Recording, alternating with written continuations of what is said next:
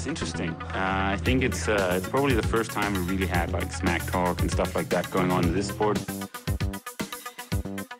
He's definitely been more successful here I mean, in, in Hawaii. But I've beaten him up many times, and he knows that when all the people aren't around him patting him on the back and he looks at himself in the mirror at night when there's no one else, he knows I'm the real deal.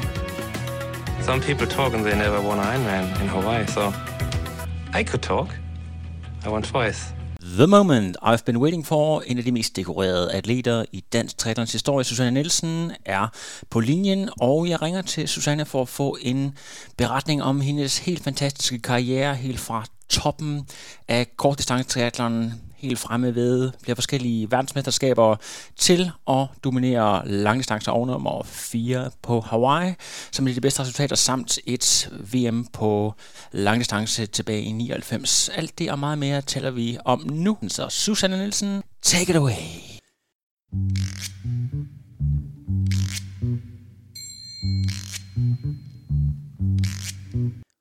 Det her det er et stort og rørende øjeblik, næsten ligesom dengang jeg havde sandvang på, hvor jeg næsten ikke kunne trække vejret. Velkommen til min podcast. Tak skal du have. Det er meget magtpålæggende for mig, at øh, alle danske tri-fans derude, de, de kommer til at lære dig lidt bedre at kende, fordi du har sådan en helt fantastisk karriere. Desværre så er det sådan lidt uden for mange af dine ting, du har lavet, er selvfølgelig stadig på YouTube, men der er mange ting, der ligger i nogle forbundsmagasiner, som jeg simpelthen har gjort den service og dykket ned i øh, for at få fat i ting, så jeg vil gerne have, at folk skal lære lidt mere om dig, øh, Susanne, så lad os lige gå lidt tilbage i historien. Jeg går ud fra, at lige så mange andre har du været svømmer oprindeligt, er det korrekt? Det er korrekt. Ja. ja var, jeg har været konkurrencesvømmer siden jeg var 12, og til jeg var 18 var jeg konkurrencesvømmer. Og det er i Holstebro øh, øh, svømmeklub? Øh, nej, det, det var det jo ikke, fordi det var... Jeg flyttede jo fra Holstebro, da jeg var 4, og til Sjælland, da jeg var 5. Okay. Så, øh, så det er jo foregået herover. Jeg har selvfølgelig nørdet lidt, som jeg tænker, Holstebro Svømmeklub. Altså, der er noget med Mogens Strange og Lone Larsen og Helle Frederiksen. Så det kunne, du ved, det, hele den der historik, der kunne godt være et eller andet der. Men det er simpelthen i, øh, på Sjælland. Hvilken svømmeklub har du, var du del af? Jamen, øh, først så var jeg i Ishøj Svømmeklub. Ja. Så, så øh, rykkede jeg til Tostrup, fordi jeg kørte ud og talte med træneren derude, der hed Kai Aagaard, og spurgte, om jeg måtte starte på hans hold, fordi jeg ville hellere være hos ham. Ja, og, og når vi så snakker, når vi snakker svømning, på hvilket niveau lå du konkurreret på det her tidspunkt? Øh, jeg var sjællandsmester. På, øh, egentlig var jeg sådan ret bred i det, men min favoritdisciplin var 100-200 fly. Ja. Så faktisk konkurrerede jeg jo allerede på det tidspunkt med Lone Larsen. Ja, okay, så du, altså det er det der med, at når man, så mødes man i en ny sport, og så ja. dukker de samme ansigt op igen. Nemlig, det Ja. var så sjovt. Ja, det, ja. Det, det, det er fantastisk. Så det har altså alligevel på sådan et rimeligt niveau. Men altså, hvis vi går ind og kigger på sådan resultatmæssigt, så første øh, gang, hvor jeg kan finde et eller andet på dig, det er altså til, øh, til DM i 1989. Øh, men jeg går ud fra, at du måske har prøvet noget triathlon af før det. Hvad, hvad, hvad, hvad er sådan din, din første erfaring med triathlon? Jamen, den første, jeg lavede, det var jo en tiende del ude i Tostrup. Ja. I 88. Ja. Hvor jeg så blev nummer to. Øh, og jeg kan ikke lige, og det er jeg ked af, ikke lige kan huske hendes navn. Den ligger lidt langt tilbage jo. Ja. Øh, men øh, der var hun sådan lige på Sjælland en sådan ret god, hende jeg var efter. Ja. Det var i hvert fald det, jeg fik at vide. Og, øh, og, og der blev jeg jo lidt tændt på det der med at tænke sig, at uden at træne og bare tænke på triathlon, så kunne jeg blive nummer to. Så begyndte der jo sådan en lille spire i min mave der om, at øh, det, var jeg måske, det kunne jeg måske blive meget god til det her. Ja. Og jeg synes, det var fedt, fordi det var de der tre discipliner. Øh, jeg har egentlig ikke haft de store problemer med at, at løbe, for vi løbetrænede en del. Jeg havde en tysk træner Ja. i Tostrup. Der var ikke noget problem. Så hvad, hvad, kunne der gøre? Altså, jeg skulle bare lære det der cykling, som jeg for øvrigt på det tidspunkt synes var dødkedeligt. Ja, okay. Men, men ha- havde du altså, racercykler og så videre var jo øh, altså en dyr fornøjelse. Altså, hvordan øh, skaffer man egentlig grad og sådan nogle ting? Jamen, jeg gik ned til cykelhandleren, den lokale cykelhandler, og sagde, at nu skulle jeg lave det her tri, og det var faktisk op til DM, hvor jeg så spurgte, om han ville sponsorere en cykel til mig. Fordi nu skulle jeg lave det der triathlon. Og han var meget sød, ham Per, der var dernede, så han gav mig en cykel. Simpelthen, man kunne simpelthen på det her tidspunkt, hvor sporten er så ny, få et sponsorat. ham. Ja, Hold da op. åbenbart. Så Jeg kunne gøre et eller andet der. Jeg ved ikke, hvad jeg gjorde, men altså, jeg fik, Jeg fik for at overtale ham til en cykel. Ja. Så jeg havde sådan en rigtig pink og sort, det var super flot. Ja, jamen, det er jo, det er jo helt, helt utroligt. Helt utrolig historie. Og- det, nu, der, der kommer en lidt sjov historie nu, som jeg synes, at du lige skal fortælle. Jeg, jeg prøver lige at, at, at male scenen for folk. Vi er tilbage vi er i 1989. Vi har fundet ud af, at du har et vist talent for det her. Du dukker op til DM i 1989 i Aarhus, øh, hvor distancen er ikke OL, som man kender, men 1950 meter svømning. 65 km cykling og 15 km løb, så det er sådan nærmere hen i det, vi kalder som, som halv Ironman i dag.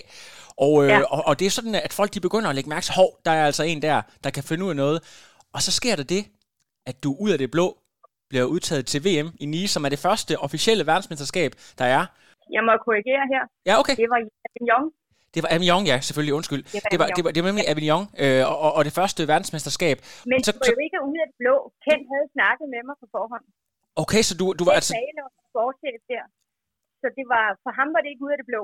Okay, Han havde sagt, at hvis jeg blev top 5, så ville jeg komme med til Avignon. så du var blevet prikket på skulderen? Ja. Men det, som er lidt sjovt, og hvis man går ind og kigger, så, så kan man se på resultatlisten, at Susanne Nielsen, hun ender som nummer 60, så tænker man, åh, det, det er måske sådan lige, ah, det, er det nu godt?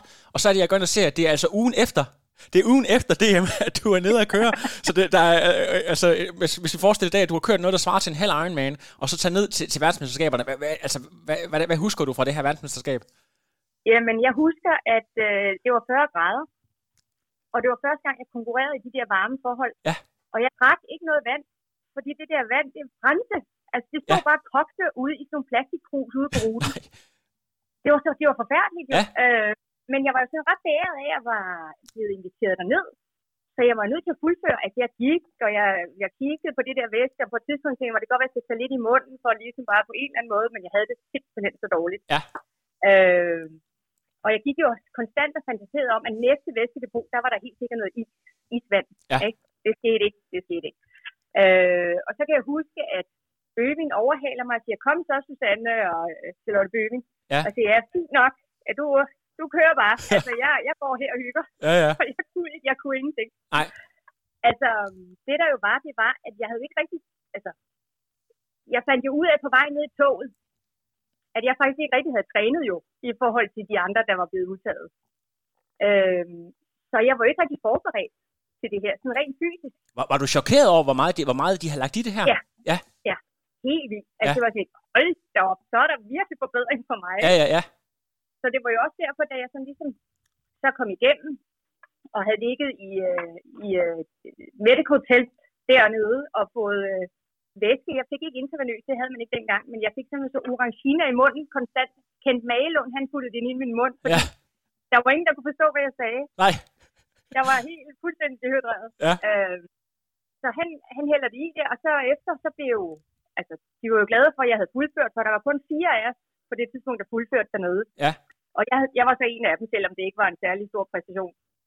Men, øh, men jeg så tænkte jeg, ja, altså det der, det kan jeg gøre bedre. Ja, okay, så der, der er ja. sådan dannet kimen til, at, at det her, det er, og det du får virkelig, og det sjove det er jo, at du også kommer til Frankrig og bor nogle år, ikke? Ja. så du, du kommer til at kende Frankrig meget bedre, men lad os lige prøve at tale om, om dit første danske mesterskab, og det er også lidt sjovt i forhold til, at du nævner Nu- Lone Larsen, fordi inden for, for ganske kort tid, det er virkelig måske kun nogle uger, så er der et nordisk mesterskab, hvor du blev nummer tre, og jeg tror, det er første gang, hvor Lone Larsen sådan virkelig kommer frem, og du kender hende allerede lidt, men det tror jeg ja. Ikke, at de andre 3D'er gør, så hun er i hvert fald lidt overraskende. Og så, så øh, øh, ja, du bliver nummer tre her, men så, så får du den så byttet rundt og bliver dansk mester.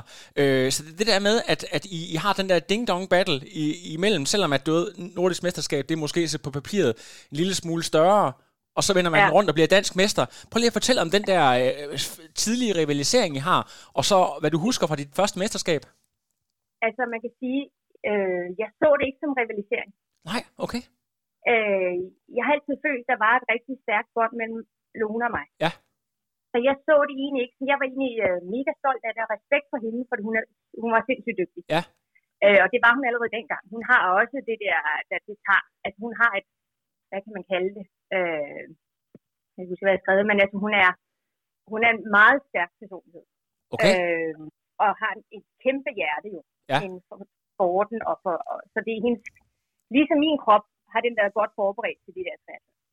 Det der var, det var, at jeg, øh, og det skal ikke lyde som en undskyldning, men jeg fokuserede ikke specielt meget på nordiske mesterskaber. Jeg Okay. tog det op som en forberedelse til, at jeg skulle være dansmester.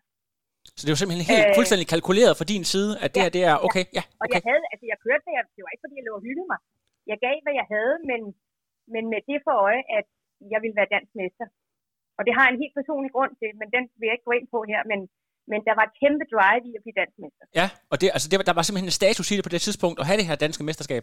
Nej, nej, ja, det var et øh, mere et, et øh, hvad kan man kalde det, et, øh, øh, jeg kan ikke, altså, jeg kan ikke lige finde ordet, men det er ligesom, det var mere en, øh, en statement. Ja.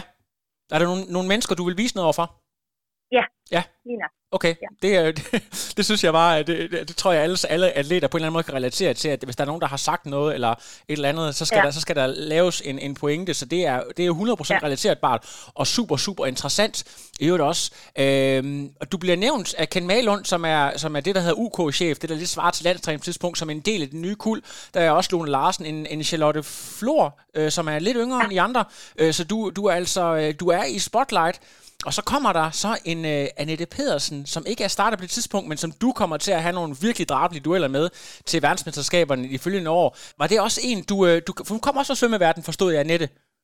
Ja, Annette kom også fra svømme. Det var ikke, fordi jeg kendte hende. Hun kom jo ud fra kvik.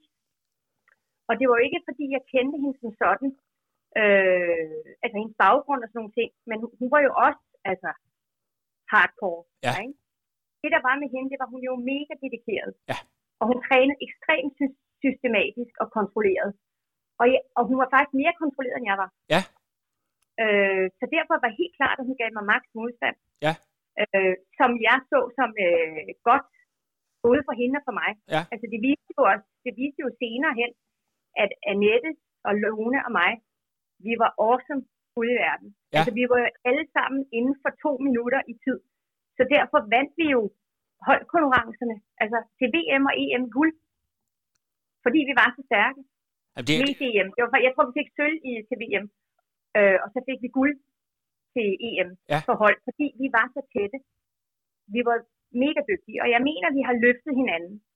Det, jeg synes, det er helt utroligt. Man har siddet og kigget på, jeg har siddet og kigget på nogle forskellige billeder. Jeg kan ikke finde et billede, hvor Annette, hun så meget som, øh, som fortrækker en mine eller sådan et smil. Sådan virkelig, Nej. du ved, fuldstændig fokuseret, målrettet, øh, målrettet ikke? Hvor, hvor du så ja. lidt mere øh, sådan, her kommer jeg, og, og, og smil ja, til verden, ikke? Altså, altså, den der det var det, der var forskellen på hende og mig. Ja. Det var, at jeg var hende der outgoing og talte som et vandfald. Det kunne du stadig høre. Ja, og det er dejligt. Det er ikke det bedre. Øh, men, men hun var mere tilbageholdende og mere sådan... Øh, øh, genert. Ja. Ja. Det, virkelig, altså det må jo også være utroligt. Jeg tror også, at, at kommentatorerne bemærker det, det der med, og her har vi, de siger det så på engelsk, og her har vi uh, Susanne Nielsen, som så blev nummer tre til DM, og, og hun ligger helt fremme til det her VM-konkurrence. Det er jo mærkeligt det her med, at, at, man, at man kan ende med at blive nummer tre til sit nationale mesterskab, og så ligge helt fremme øh, og kæmpe med de allerbedste til VM. Det er jo en fuldstændig unik situation på en eller anden måde. Ja, men, men det er jo det der med, at når man har trænet i varme, og bo i Frankrig, og komme hjem til Danmark, hvor det så lige pludselig er til 15 grader koldere. Ja. Mega fladt. Og, og windy. Altså, det er der ikke så meget nede af i Frankrig. Nogle gange, ikke? Det er ikke meget. Så er kroppen bare ikke klar. Nej. Øh, og det bliver jo meget frustreret jævnligt over, at jeg kom hjem, fordi jeg, altså, når jeg kørte i Frankrig, jeg fløj jo rundt. Ja. Øh, men det gjorde jeg ikke i Danmark. Og så er der nogen, der tillagt til, at jeg ligesom mentalt var, ikke var klar. Og, og det er jeg simpelthen ikke enig i.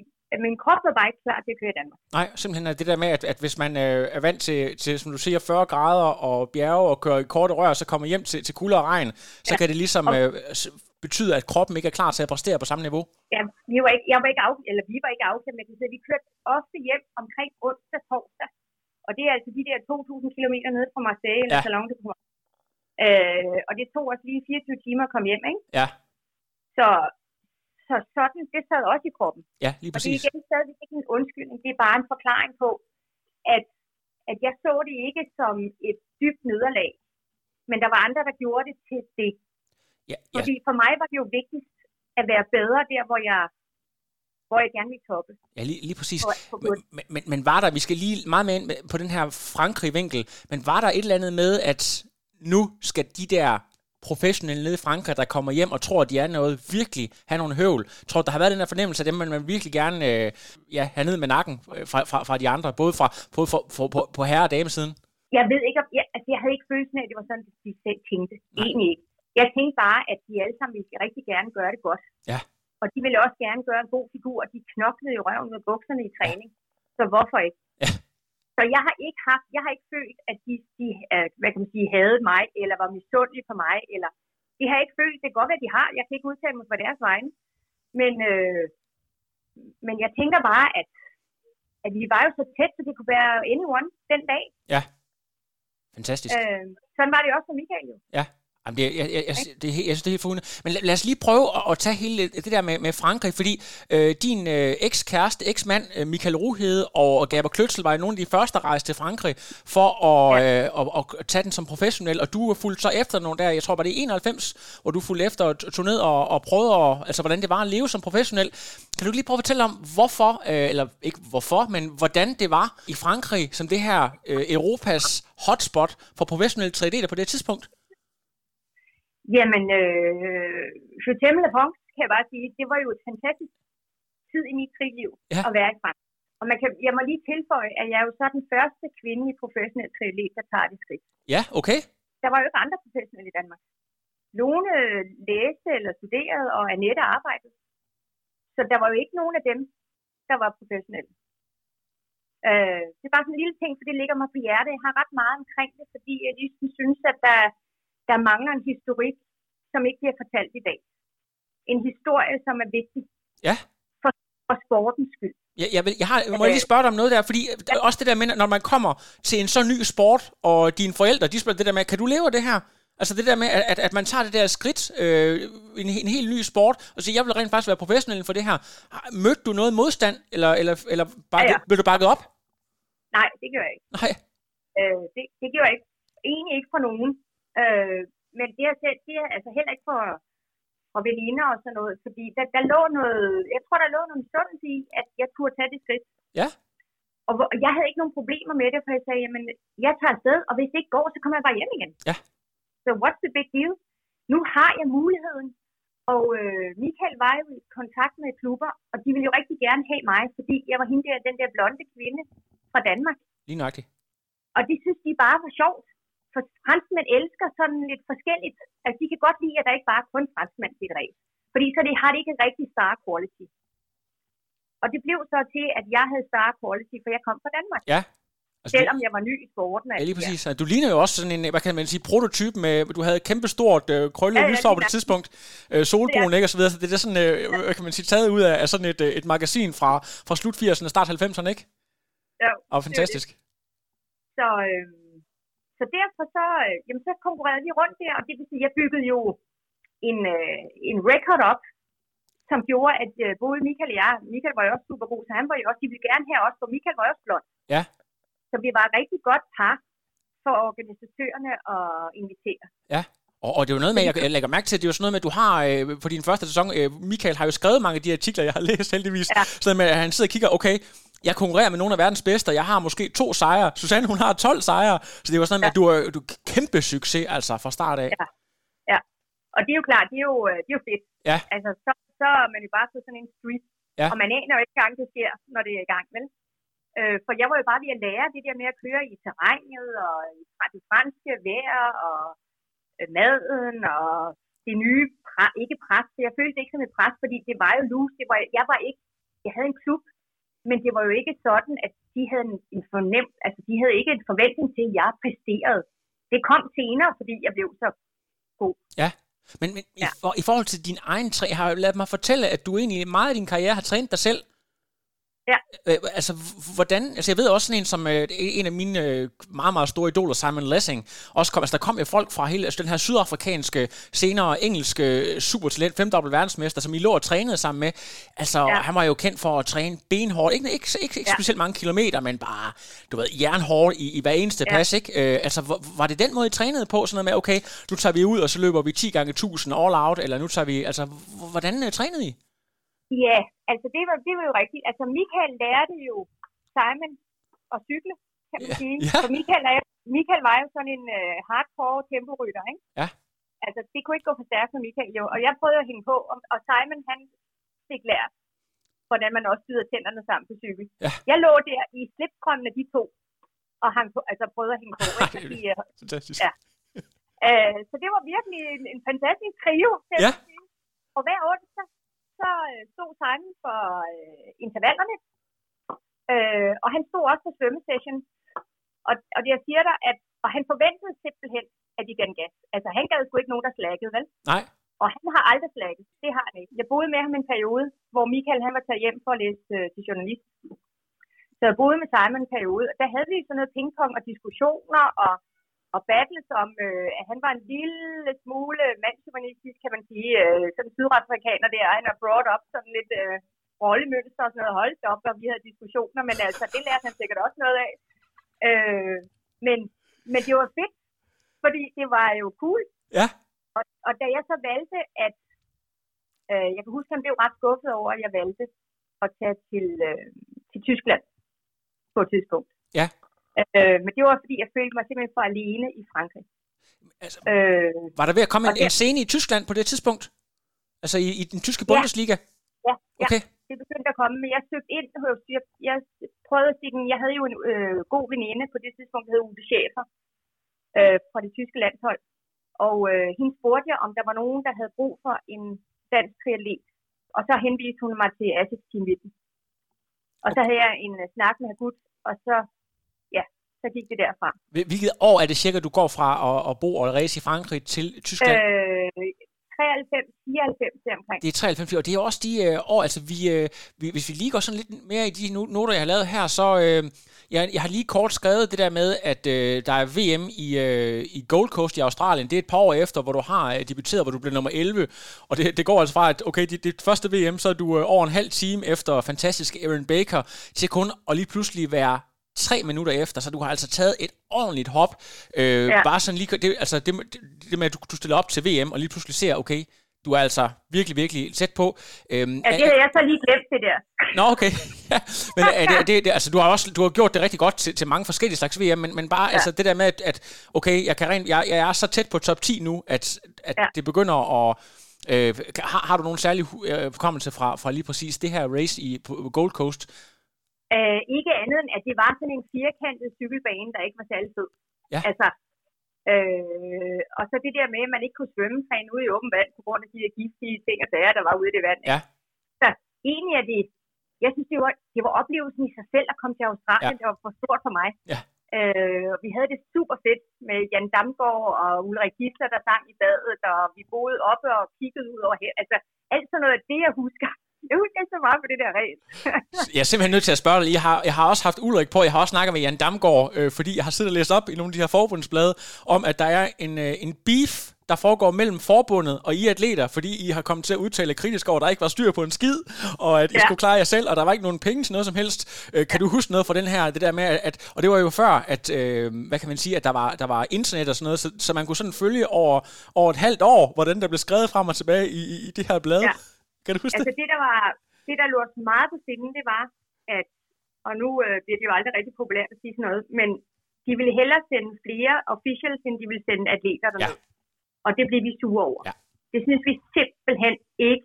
Altså det var ikke en treat for, altså os, der har knoklet for det, synes vi var meget mere fair, at de sendte en atlet mere, end de tog to mere officials, eller hvad det nu var. Jeg kan ikke huske antallet, men, men i hvert fald var der rigtig meget omkring det også. Ja, okay.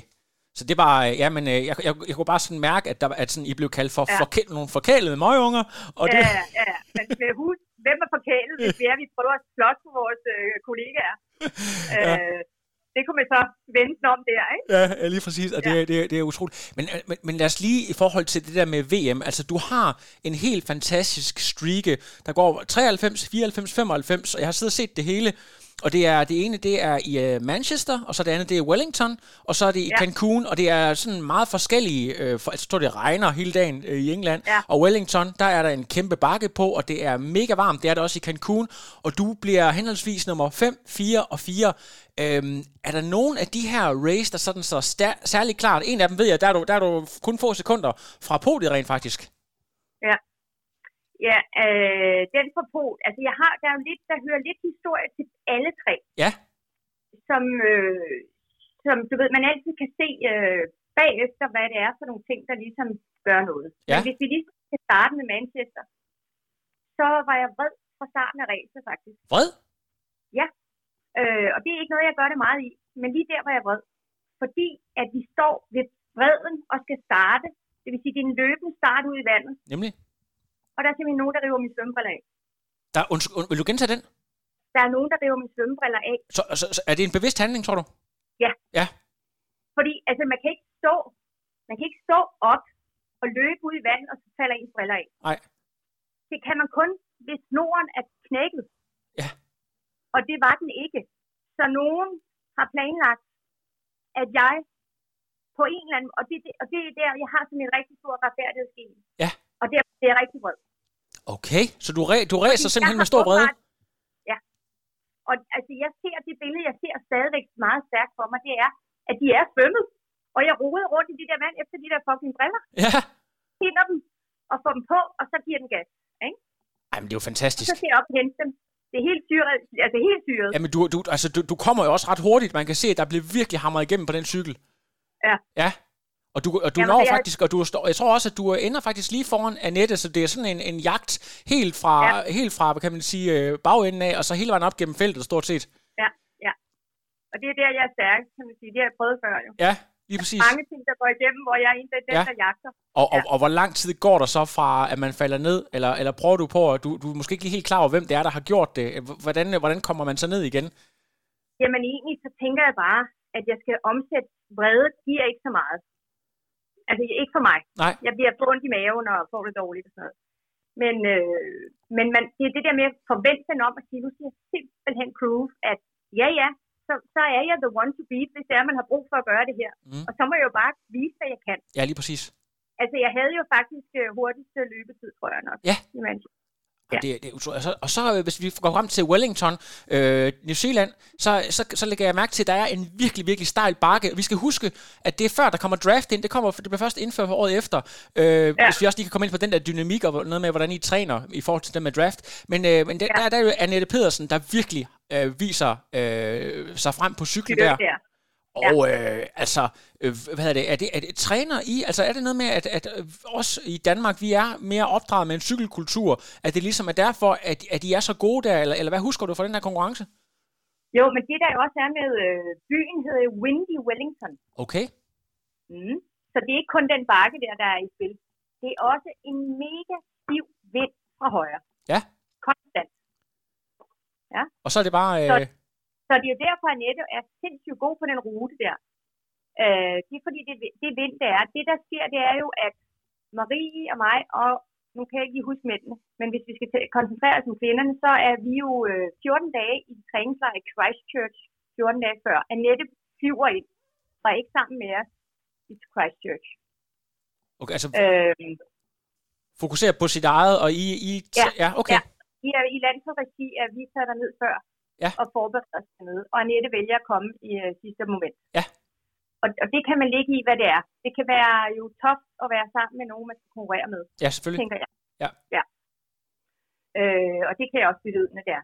Men, øh, men anyway, så, så det er jo det, der gør, at den ligger så godt til os der, den rute. Jamen, Det er jo, øh, og jeg, jeg mener faktisk, at i den her konkurrence, at du øh, er ganske få sekunder fra at være på, på en tysk atlet ude til et eller andet, som du kæmper med om, øh, om, om, øh, om podiet der til sidst. Ja, nej, men det er egentlig Isabel Mouton. Ja. At jeg har en kamp med hele vejen. Ja. Øhm, hende kender jeg jo fra Frankrig, Selvfølgelig. så jeg kender Isabel som min egen bukselom. Okay. øhm, så, øh, så det jeg har, jeg har, altså fra vi kommer ud af sidste zone, der løber jeg sammen med Isabel i 10 km. Og Isabel har den der fantastiske ting om, at hun synes, at det er mig, der skal tage vinden. Og så hende, der skal rykke i medvinden. Og det gør hun hver eneste runde, laver hun det trick der. Ja. Ikke? Og, og jeg er bare så godt løbet, så hun kommer ikke til at slippe mig. Øh, men hun vil helst ligge ved siden af, eller bagved, fordi... Og jeg prøver at gå ned til hende og ligge ved siden af hende, fordi jeg er sådan lidt, det skal være fair and square. Mm. Det skal ikke være nogen, der kommer og siger, at jeg har ligget på smækken, eller jeg har gjort noget. Det, vi skal, det skal være en rigtig vinder. Ja. Men jeg ved så, at jeg til hver en tid kan afsprinte Isabel, for det har jeg gjort rigtig mange gange. Ja.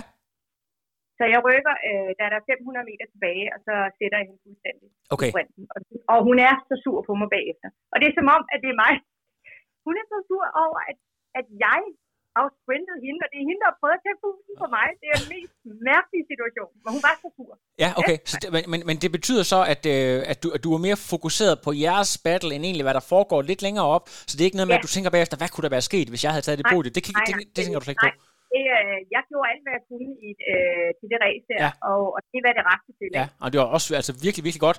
Øhm, hvad hedder det, øh, så, så er der jo Cancun, hvor øh, det, det, som er lidt specielt, det er, at der bliver draft jo indført, og øh, det forestiller jeg mig, det har jo i vist til øh, et helt år op til, at det vil blive kørt på den måde. Øh, ændrer det den måde, du øh, træner på, eller, eller hvad, hvad kommer det til at betyde for den måde, du konkurrerer på, at der lige pludselig er drafting? Du, du, du bliver nummer 4 Ja. trods alt, ikke? Så det må jo passe dig okay. Ja, altså, der er det med mig, at det er sådan lidt en slow starter til at tage nye ting ind, åbenbart. Ja, Der er ikke noget i min træning, der er ændret sådan dybt ved før det race der. Det er, som det plejer at være. okay. Jeg sidder stadigvæk og hænger fast på de der gutter eller et eller andet, ikke? Øhm, så det er måske der, jeg har lært en lille smule omkring drafting. Fordi jeg har siddet fast på mandehjul, ikke? Ja, ja. mest af dem, jeg har trænet med. Øh, så umiddelbart er der ikke rigtig noget. Og det er jo igen det der, jeg er stadigvæk alene omkring min træning. Så der er ikke en træner, der kommer og siger, Susanne, nu skal vi ændre din plan. Så, så jeg kommer med det, jeg plejer at komme med øh, til sådan en race. Øh, og det der er, så, så er der sådan en lille krølle på den, fordi jeg er meget, meget tæt på Joy Leutner, nummer tre. Ja. Øh, og den, øh, der er sådan en uheldig situation, som gør, at hun har en, en official kørende ved siden af sig de sidste to kilometer. Okay, og det er noget, er det øh, noget, I protesterer over, eller er det noget, du... Hvornår Nej, det gør jeg ikke. Nej, okay. Nej, altså, det er sådan, det, det øh, hvem lytter på mig? Det er en amerikaner, og øh, så ved, altså, Ja. de, hvordan skal jeg kunne bevise det? Ja, okay. Ikke? Ja. Jeg kan ikke tage billeder, jeg har jo ikke en sma- smartphone med. Der nej. øh, Men anyway, hun har en, en, øh, en official kørende ved siden af sig. Jeg kan nemlig huske ham, fordi han var på cykel, og han havde en hvid og sort stribet vest på. Ja. Og det og bagefter, som lidt længere, eller man kan sige efter race, så finder jeg faktisk ud af, at det er hendes personlige kiropraktor. Men anyway, han kører de to kilometer og kigger tilbage og fortæller, at jeg, jeg kommer tættere på. Altså i det race øh, har jeg jo også tredje hurtigst løbetid Så, så af alle. Det er jo sådan noget, hvis det ville være kommet frem i dag, så det er jo sådan noget, der hedder øh, sådan noget assisting, eller et eller andet, som Ja, man blive Ja, diskvalificeret for på stedet. Ja, ja. ja, Det er outside assistant. ja. Du har snakker om, du har den her enorme retfærdighedssans øh, i, Ja. i, i din personlighed. At, øh, er du stadigvæk øh, bitter over de her ting, du sådan, når, når du går igennem din karriere og ser de her øje, okay, det kunne rent, jeg kunne rent faktisk have fået en VM-medalje lige her, hvis de her ting ikke var sket? Øh, Måske. nej, altså, jeg har dealet med den, fordi på et tidspunkt, så fik jeg snakket med Joy om det, for jeg konfronterede hende på et tidspunkt med det, da Ja. jeg boede hos på et uh, træningsophold i USA. Ja. Så jeg har ligesom fået den plantet. Okay. Jeg har ligesom fået den ud af systemet på den måde, fordi jeg, jeg var fjerde, og sådan er det, det kan jeg ikke ændre på. Øh, men jeg kunne ligesom få fortalt hende, at det synes jeg faktisk var så dårligt, og dårligt sportconduct. Mm. Altså. Og hun kan ikke huske det, sagde hun, da jeg var konfronteret. Det, Hun nej, kan det, ikke huske, det, det, det, det, det kan folk sjovt nok aldrig.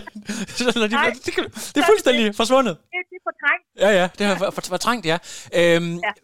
Jeg mener, at det er i 1995, at det blev offentliggjort, at triathlon bliver en olympisk sport. På det her tidspunkt, der, øh, jeg kan ikke lige øh, sådan med hovedregning, hvor gammel du er øh, i din karriere, sådan i forhold til, øh, om du kan være aktuel fem år senere til Sydney. I hvert fald så er resultatet, at du, øh, jeg tror det er året efter, at du, du prøver ITU langdistance første gang. Så hvordan er det dine overvejelser, den satsning på, på OL og, og, og dig? Altså i øh, 96, så bliver jeg europamester på kort. Det gør du nemlig. Og der får jeg udfyldt, man kan sige, opfyldt øh, det største mål, jeg overhovedet havde, det var at blive europamester. Ja. Og, og så er jeg lidt øh, lost på, hvad jeg så skal efter det. Øh, så er det, til, der er nogen, der har prikket til mig jævnligt med, at man er ikke, er amerikanere, der gør sådan noget, ikke? At man er ikke en real triathlete, if- hvis man ikke har startet på Hawaii. Og den begynder sådan lidt at provokere mig lidt. Ja. Øh, og, og da jeg jo egentlig trænede, jeg trænede jo for vanvittigt mange kilometer i forhold til, at jeg var kort distance. Nemlig. Så det var jo ikke noget problem for mig at gå. Og derfor prøvede jeg den over i øh, Monte Indiana i, øh, hvad var det, det var 7, 97, tror jeg det var. Ja. Der prøvede jeg en halv derovre, ikke? Øh, så, så det er ligesom det, der starter det hele, men så, så kommer det der med, at man bliver forhåndsudtaget tre år før et OL. Ja. Og det vil sige, at forbundet kommer og siger til mig, Susanne, vi vil gerne forhåndsudtage dig, men det kræver, at du offrer tre år af din karriere på det. Og det vil sige, at du må kun køre kort distance, du må kun køre draft race, du må kun køre øh, World Cup. Og det giver jeg et, et øh, shot i øh, 99, nej, det er 98, foråret, foråret 99 faktisk. Fordi der kører vi tre World Cups i øh, Gamagori, øh, hvad hedder det, øh, der er en japansk ø, Okinawa Ja. og Sydney. Og der, der ligger jeg rode rundt på en 19. 20. plads. Fordi at jeg jo stadig laver den samme træning. Jeg manglede i minut til halvanden på svømning for at være med på de andre. Sammen med op, sammen med de andre. Jeg cykler lige så hurtigt som dem. Jeg løber lige så hurtigt som dem. Men jeg har, men jeg har ikke svømning med der. Simpelthen. Øh, og, det, og det gør så, at jeg bliver sgu ked af tri. Altså, jeg bliver ked af min position, fordi jeg er ikke så god til at ligge og rode dernede ved den 20. plads. Det gør ikke noget for min motivation. Og det gør ikke noget for respekten for triathlon, fordi der var så meget fnider mellem pigerne. Når man kommer op, jeg kommer jo, jeg skal jo chase, fordi jeg kommer nedefra. Og der var ikke et samarbejde på det tidspunkt mellem pigerne. Altså, Og- jeg skulle sidde og Piger, battle pi- mænd på pigerne generelt, altså... øh, Ja, ja. ja. Okay. Altså, en, altså, der var ikke nogen, der ville samarbejde. Der var ikke nogen, der ville sige, jo, måske kunne jeg få et par belgier med der, ikke? Ja. Mike og, og Janine. De var dem, der gerne ville cykle, fordi de havde brug for at komme op. Men de andre havde ikke brug for at komme op, fordi de kunne løbe. Så, så jeg havde diskussioner hele tiden om, at sige, ja, men Sam, det er dig, der skal køre, fordi det er dig, der er the strong one. Jamen, tak for det. Jamen, de får ondt i benene. Altså? Det er jo pointen med den her sport, at man skal have ondt i benene. Ja, ja, ja. Det er my point exactly. Men det var sådan, okay, så det er okay, jeg får ondt i benene. Jamen, jeg siger dig, hvad har jeg siddet der og nullet med dem. Og, og det var bare ikke fedt for mig, fordi at jeg mente jo, og mener stadigvæk, at triathlon, det er for mig en enkeltmandspræstation. Det er derfor, jeg har været i den. Det er for at vise, hvad jeg kan personligt. Ja. Og ikke køre for andre, eller... Øh, det kan man godt, hvis det er en holdkonkurrence, hvis vi er til... Altså, jeg vil sige, at når vi kørte til VM, altså Lone og Annette og mig, så kørte jeg også for holdet. Så kørte jeg jo ikke kun for mig. Nej. Fordi det var vigtigt, at vi havde det der holdfølelse. Det synes jeg var fedt. Men, men i, til, til sådan noget som OL, man skulle køre på sin egen placering, der var det jo der var det noget andet. Det kan Og sagtens der var ligesom hele tiden nogen, der stak kæppe i mit hjul, synes jeg. Så du, du synes Øh. måske, at sporten havde ændret sig en lille smule i forhold til der, hvor du kom, til at du egentlig havde Ja. lyst til at lave en, en helhjertet satsning på det her. Ja, Ja. fordi, og så tænkte jeg, men hvor kan jeg få mit frirum til at køre min præstation? Det kan jeg på den lange, Ja, selvfølgelig. fordi der var ingen draft. Før vi, før vi lige kaster os ud af at snakke om, om din meget gloværdige langdistancekarriere, så skal vi altså lige have det her europamesterskab med der i 96, fordi du har haft nogle forsøg på det, øh, som der ikke lige er, er lykkes. Så hvad tror du, det er, der gør, at, at du lige præcis øh, den dag, der knækker koden og bliver europamester? Jamen, det er jo bare en af de ganske få dage, hvor alting bare går op i en højere enhed. Ja.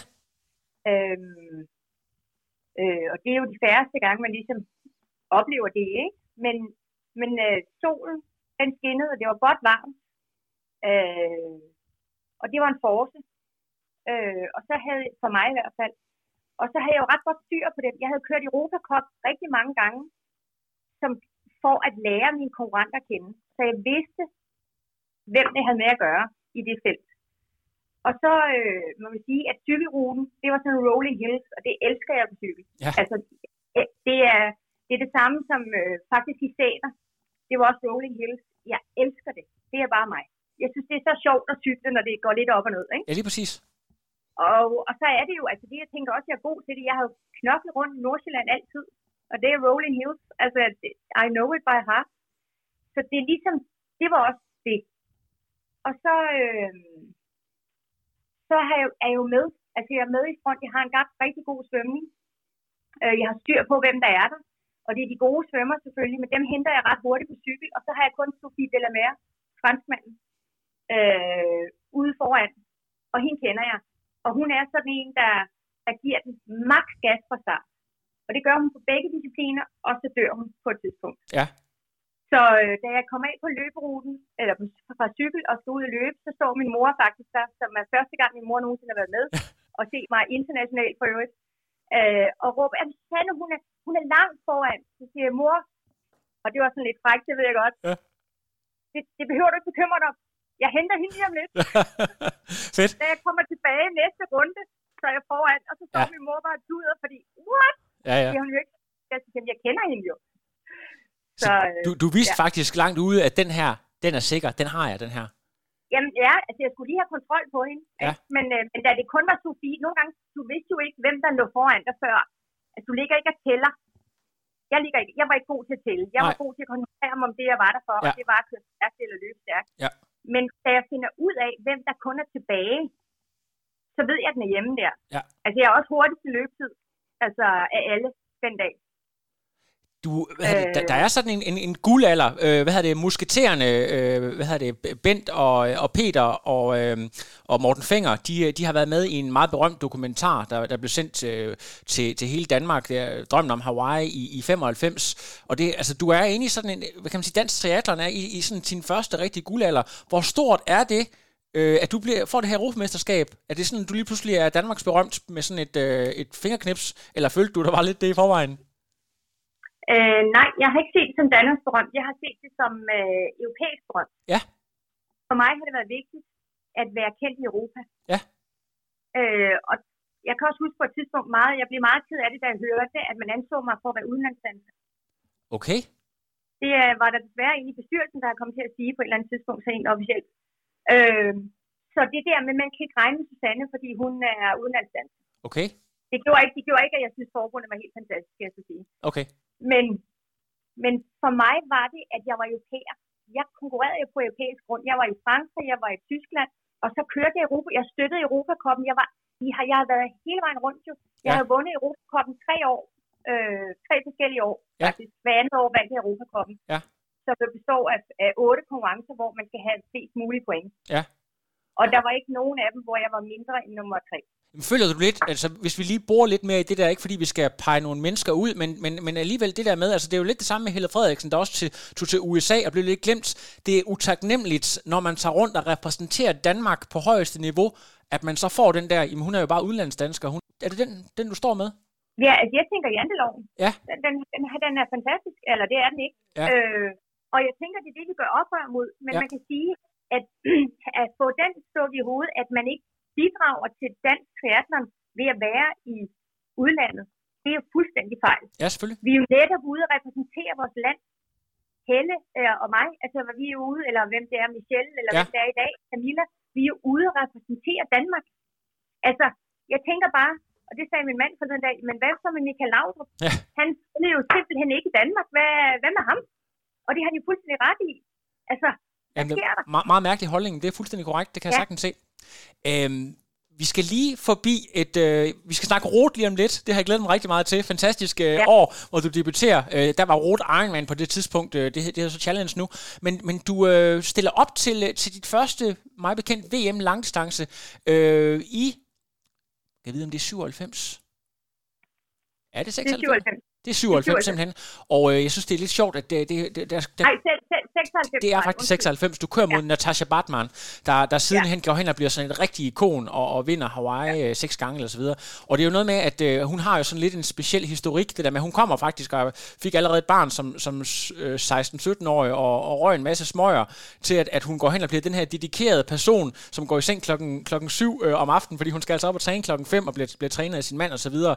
Øhm, kan du huske noget fra, fra sådan dit første møde med hende, eller kender du hende allerede fra, fra kort distance? Altså, man kan sige, at i Monty, der var det ikke uh, Batman to beat, vel? Der var, havde bare hun ingenting. Altså, Nej. hun blev også hun blev fire der. Jeg slog hende der. Ja. Uh, the one to beat i uh, Monty, det var Karen Smile. Det var Karen Smyre, som øh, hvad der var, Ja, jo var- do, var dobbelt verdensmester for 95, ikke? Så Karen Smile var det, men for mig var det jo ikke, jeg kom ikke for at slå nogen, jeg kom for at prøve distancen. Ja. Øhm, og, øh, og den var jo langt for mig, ikke? 1,9 og 90 cykling og 21,6 øh, løb, ikke? Øh, men da jeg jo med smejes ud af vandet, faktisk. Og så sidder jeg med i front i ret lang tid, indtil det er, at jeg skal tisse. Ja. Og så øh, skal jeg simpelthen tisse så meget, og der havde jeg det, altså det tager virkelig en koncentration, men, og der havde jeg ikke lært, at man skulle tisse på cykel, så Gaber gav mig en balle så stor bagefter, over at jeg ikke havde tisset på cykel, ikke? Øh, men det mistede jeg så fem minutter på Ja. til Karen og gruppen, ikke? Øh, og så, ja, så løber jeg så, øh, da jeg så endelig får tisset, så løber jeg, og så øh, henter jeg en del personer, øh, og ender så op til nummer tre, ikke? Jamen, det Og er, det, man kan sige, og hvorfor jeg siger det her, det er fordi, det er vigtigt for mig, det er, at der kommer Karen Smyers hen til mig og siger, keep on doing this, because you're good at it. Ja. I think you got a talent. det er jo fantastisk. Og det, det er fantastisk. Ja. Altså, det er, det er mind-blowing, og hun er med til at give, altså, det er en gave til mig, Og, og, vi skal, og, og, og folk skal lige vide, altså hun er jo øh, måske et af de allerstørste kanoner, som lidt ligesom dig selv har, har domineret både på, på kort distance og lang distance, og nærmest konkurreret som professionel, til hun var over 50 år gammel, altså, og Ja. kæmpet mod, hun er blevet kørt ned af en, øh, en 18-wheeler truck, har kæmpet Ja. mod kræft, øh, alle Ja. de der ting, altså virkelig et ikon i sporten, ikke? Helt fantastisk. Det må være vildt at, at få, Ja, hun er, det er jo min hero Ja, i sporten. det, det, det forstår ja. jeg i hvert fald. Det forstår jeg ganske udmærket. Øhm, vi, altså, jeg er simpelthen nødt... Ja, desværre, så kunne jeg ikke finde noget på YouTube fra det, men alle, der ligesom går lidt op i sporten, ved, at Rute 97, det er jo simpelthen det vildeste år, fordi at det er jo her, hvor øh, vi har fire herrer, der alle sammen går under øh, 8 timer, og det var kun gjort én gang før på det tidspunkt, så det er jo en fuldstændig mindblowing. Luke van Lierde kører i sin debut øh, 57, og du, i din Ironman-debut, bliver toer. Det er i tiden 9 timer og 17 minutter.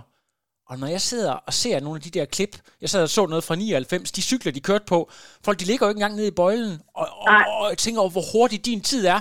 De kvinder, der vandt i 99, er stadigvæk lang tid efter det, du kører to år tidligere. Var du ikke fuldstændig mindblown over at kunne køre så stærkt? Øh, jo, altså der er bare så ikke nogen, der ved, at jeg har brugt 10 minutter på en punktering. What? Nej, men det må du, det er du nødt til at fortælle om nu. Nu, nu, nu ved ja. lytterne det også, det skal du fortælle.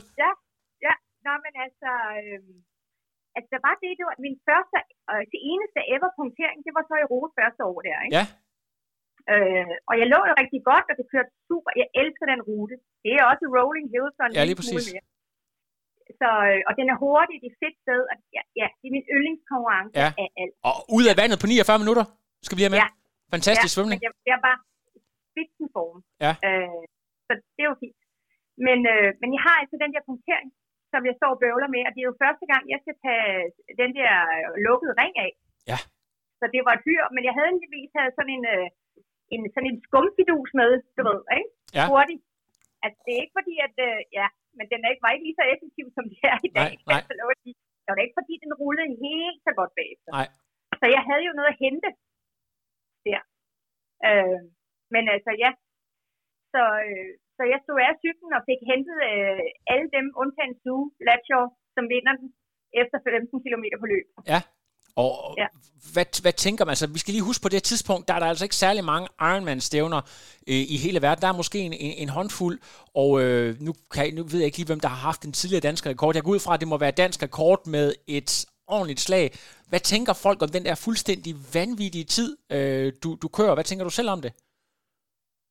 Altså, jeg er jo super stolt af det, men man kan sige, jeg, jeg har ikke rigtig haft andet end gaber, da jeg, nu har du fået en også, siger han så, da jeg ringer til ham. Fedt. tak, gaber. Ja. Meget øh, rigtig godt. Ja. Det er gaber til pædagogisk øh, snille. Ja, det var ikke gået, det var ikke gået i dag. Hvis der er nogen, der har sagt det, så er det kommet en, en MeToo-sag med det samme. Men øh, det var en anden tid. Det var en anden tid. Ja. Ja, men anyway. Øh, jo, altså selvfølgelig har folk synes, det var hurtigt, men det er jo det der med, at hvis ikke du vinder racet, så, altså hvis jeg havde vundet, så havde det nok betydet mere for folk, tror jeg. Ja, altså det, jamen det kan jeg godt følge dig i, fordi at, at, at hende, der vinder, er, trods alt øh, et stykke foran dig, og det kan jeg godt se, hvis ja. Ja. du ikke har haft en punktering der, så har, du, så har I været tættere på hinanden, så folk er ja. Ja. måske mere, okay, øh, men hun bliver altså nummer to og så videre, men, men tiden er jo fuldstændig sindssyg. Ja, ja, hun løber også under 9 minutter. Det har hun aldrig prøvet, eller 10, 9 timer, mener jeg. Ja. Det har hun jo heller aldrig prøvet. Det var også first one for her. Ja, ja okay, Så- og måske i historien, kan jeg vide, er, det, er hun første kvinde, der kommer under?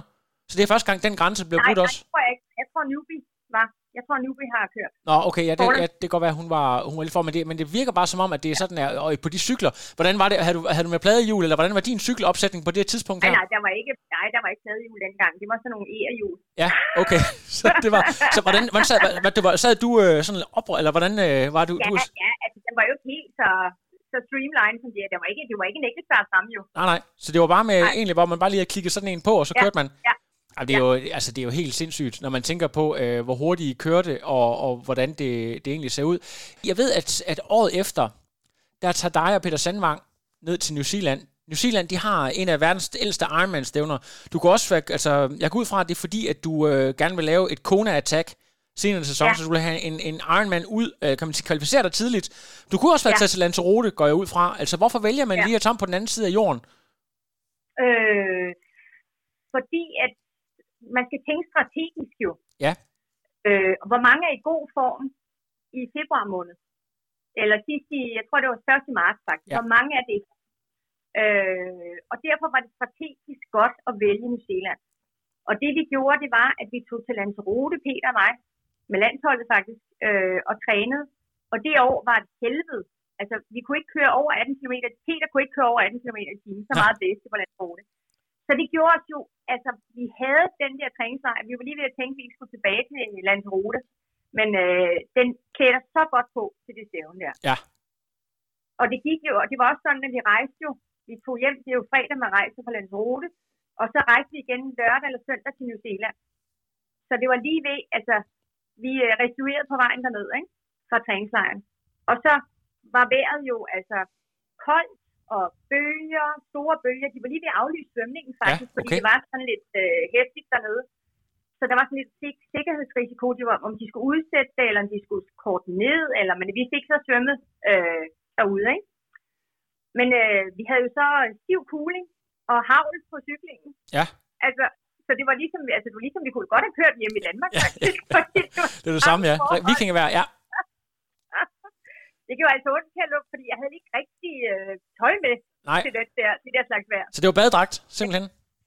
Uh, nej, jeg tror, det var, det var godt nok cykelbukser og, og lidt cykeltrøje, men altså armene havde jeg jo ikke noget på. Nej, nej. I dag har man jo sådan nogle arme, du ved. Ja, lange arme, ja, ja, præcis. Det havde, det havde jeg ikke noget af den nej, gang. Så det var en lidt kold omgang. Uh, så derfor var svømning og også cykling også der, hvor jeg var bedst. Altså, jeg, jeg var gået kold på løbet, men heldigvis ikke så koldt, så jeg ikke kunne vinde, uh, vinde konkurrencen. Ikke? Ej, ja, Men det var jo ære. Altså, det var jo fantastisk, fordi de var simpelthen så søde dernede. Ja.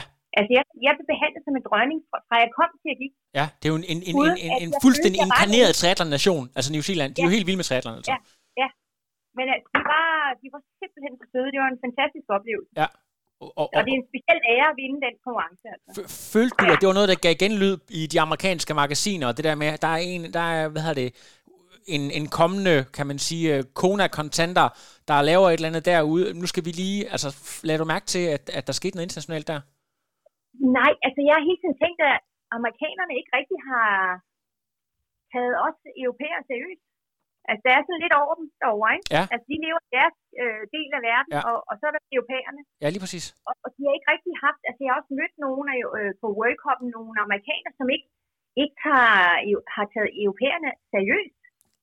Øhm, det har en helt anden historie, men det er en, meget, det er en lidt længere historie. Men okay. øh, det er jo det der med, at, at de regner sig ikke for noget, hvor de er verdens bedste i Europa. Ja. Altså det kan godt være, at Australien er en grand nation, men altså godt nok været mange fantastisk dygtige europæer. Ja øh, i det her kort triathlon. Ja, det... Også i den lange. Altså, ja. man kan sige, tyske herrer, de demonerer fuldstændig øh, Ironman stadigvæk. Ja, ikke? jo, det, det bliver du fuldstændig ret i. Men, men, men ja. da du så kommer til Hawaii senere det år der, så er der jo ikke ret mange europæiske kvinder, der egentlig har gjort sig gældende øh, herrer. Altså, der er nogle øh, tyske herrer, der er begyndt at rykke, men det er stadigvæk relativt nyt. Det er jo inden for, du ved, det er måske under fem år siden, at jeg tror, var det Greg Wells, der er den første ikke-amerikaner, der vinder i 94, og så har vi ja. Mark Allen, og så ellers så, så, så, så kommer tyskerne så ind der, øh, og, og en belgier i Luc van Lierde, men, men det er stadigvæk ret nyt. Altså, du kommer ind og bliver nummer 9 øh, på Kona det, det år der. Hvordan, øh, altså, hvis, hvis, hvis du, altså man kan sige, fra, fra kort distance har du været vant til at ligge og konkurrere med de bedste i hele verden, og været med helt fremme. Føler du, at det, det krævede noget lidt andet, eller var det bare fordi, at Hawaii havde det her ekstreme klima, at det var så svært at være med helt frem der? Øh, det, var kli, det var det helt klart klimaet, og så, så var det også nok det, at jeg havde jo øh, måske heller ikke helt ændret min træning Nej. til Ironman. Fordi jeg trænede så meget i forvejen, så har jeg ikke gjort noget, igen noget specielt anderledes, andet end jeg var blevet meget bedre til at cykle, fordi jeg var under Gabers vinger. Ja. Øhm, og så der var mere, og Gaber havde jo også den der, som jeg tror øh, passer mig godt med, at det er jo ikke the more the merrier træning, der er vigtigt. Men måske er det det alligevel, fordi det kan jeg høre, det er det måske mere i dag, at man stadigvæk træner ret store mængder. Vi trænede ikke så store mængder med gaber. Nej, men, men var, var, du, øh, var du flyttet tilbage til Danmark på det tidspunkt? Var du med ud og, og køre, køre to omgange på tyren all out ja. sammen med Sandvang ja, ja. og, og altså, Monson? Og... Ja. Ja, nå, med op, jamen, det, jamen, jeg har turneret rundt med dem der, altså, men det der jo var, jeg boede jo ikke i Tyskland.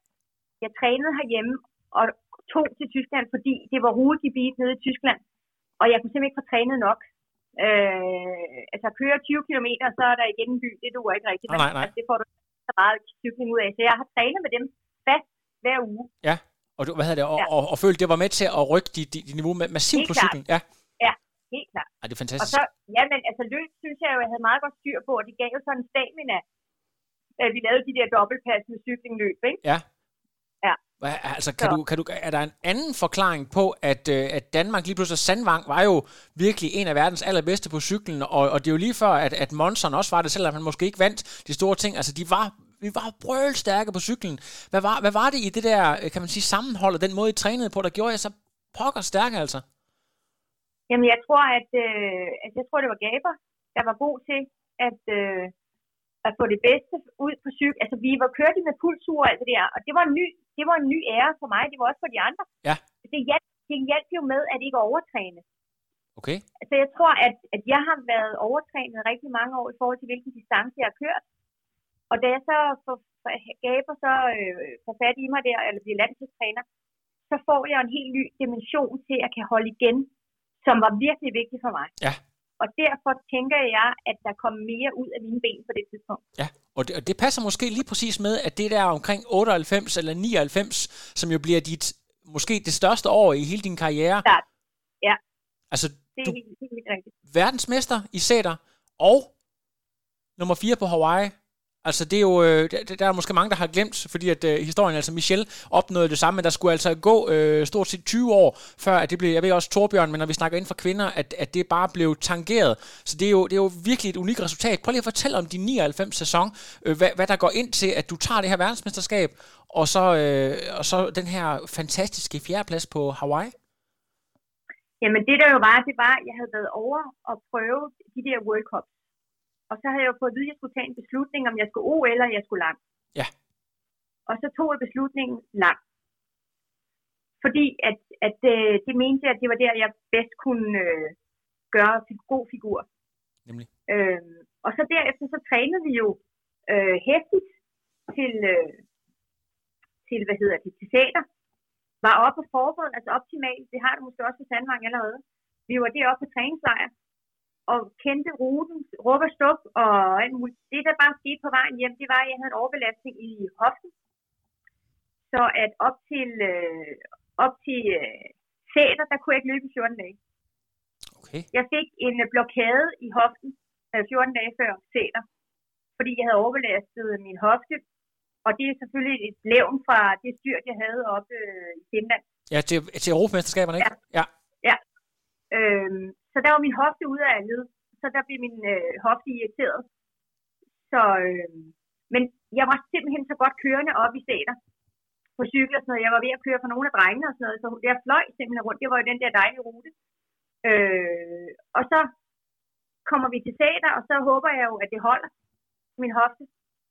Øh, og så, øh, ja, så strategisk så skal jeg med ud første vandet, for jeg tænker, jeg skal ikke have de andre med på cykel.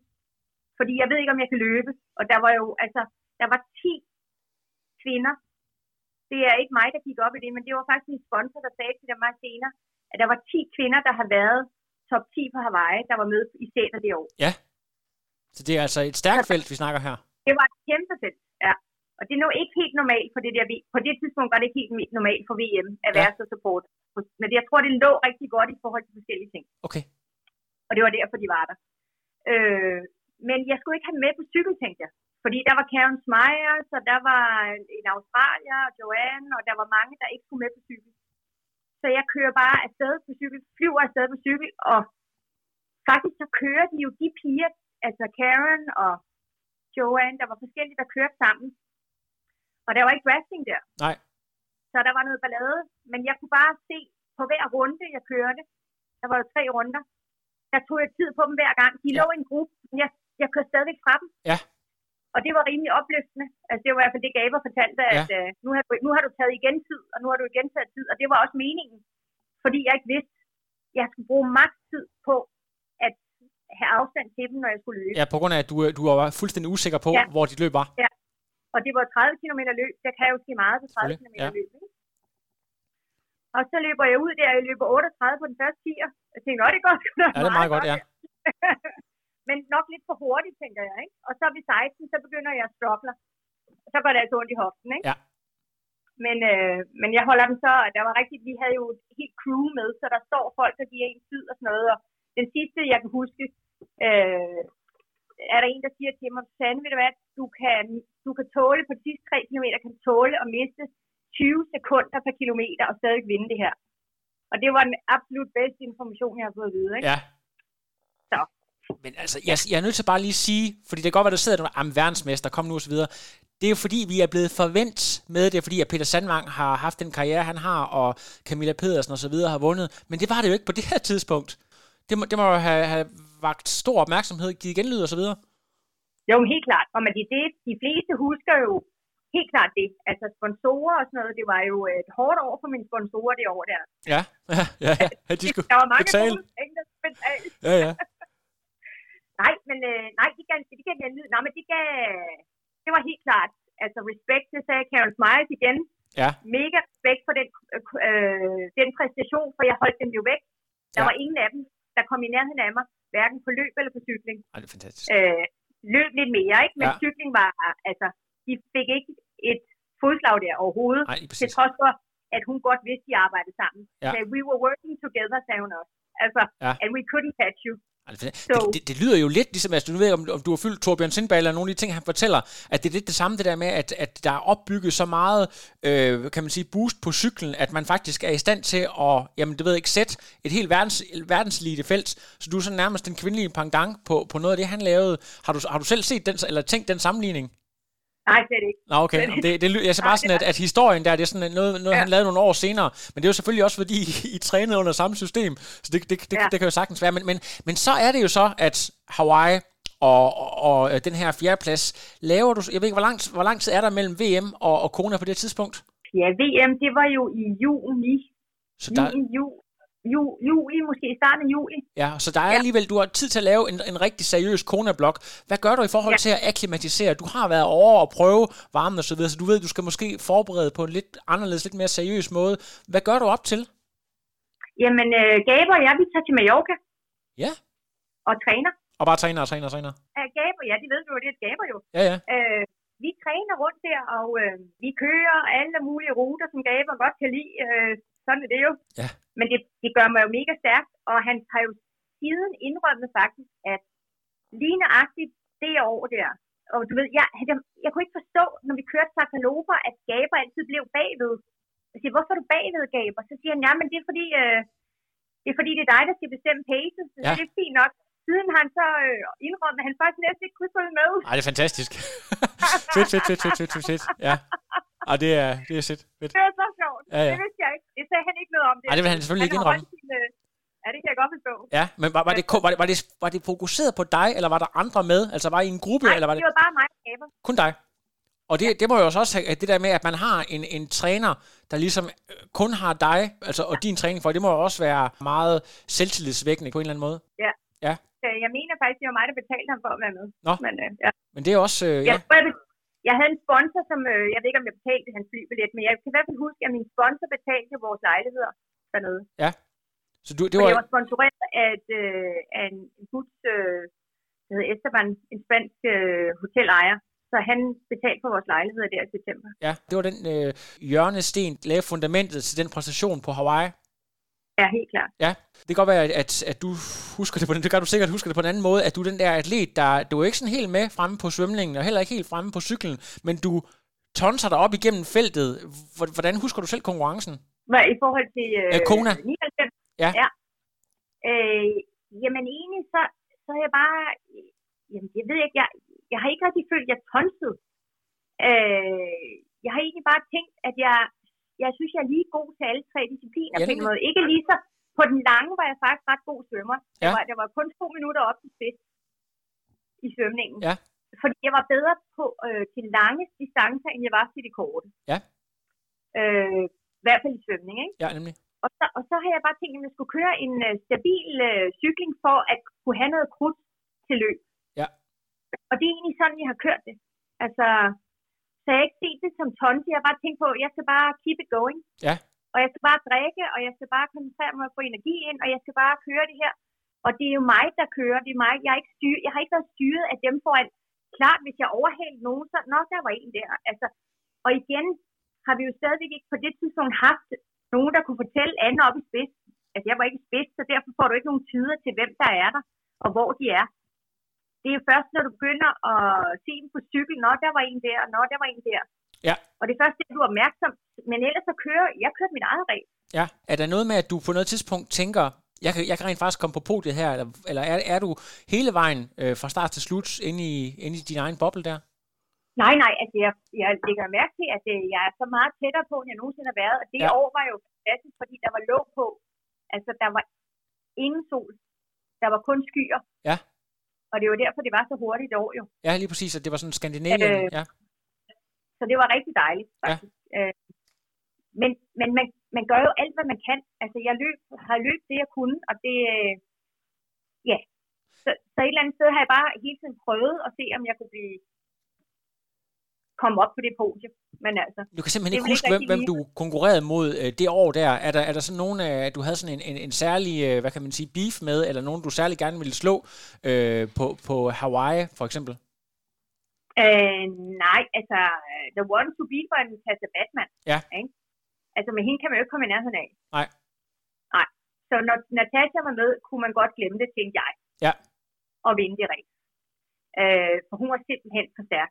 Altså, hun kørte jo op med de hurtigste mænd på cykel. Ja, lige præcis. Altså, det, alene der er man jo altså bare sat, ikke? Ja. Øhm, og så var hun jo ikke, hun var ikke så god en svømmer, og hun, men hun var en habil løber, men det var hendes cykling, der var helt klart sin force derovre. Ja. Øhm, så jeg kunne godt løbe hurtigere end hende, det var ikke det. Jeg kunne også svømme hurtigere end hende, men jeg kunne ikke cykle hurtigere end hende. Så, så man vidste på forhånd, at uh, we are all fighting for second. Det var, det var ja, et andet man, pla- kan håbe, man kan jo håbe, at hun har en dårlig dag. Ja, præcis. Altså, hvis det er. Altså, det håber jeg ikke, fordi jeg vil gerne møde hende på det højeste plan. Det var ikke det, men, men det vil være den eneste grund til, at jeg kunne vinde over hende. Det var måske lige, altså, det, man er nødt til at være lidt realistisk nogle gange. Altså, Ja. det giver ikke mening at sætte baren højere, end øh, man kan. Ja, men jeg tænker på de der uh, Wendy Ingram og Peter Reeds kone, hvad er det?